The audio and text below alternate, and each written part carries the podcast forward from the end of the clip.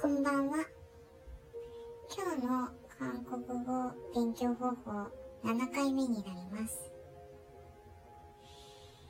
今日は iPhone 編になります。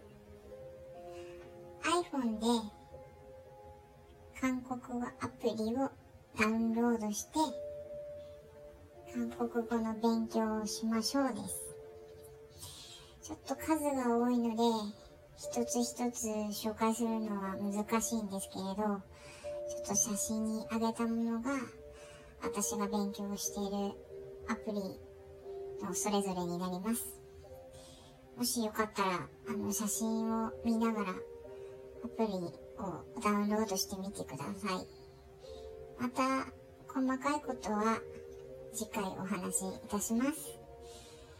でもちょっと短いんですけれど、今回はアプリを使って勉強するということで、お話は終わりになります。皆さん、頑張って勉強しましょう。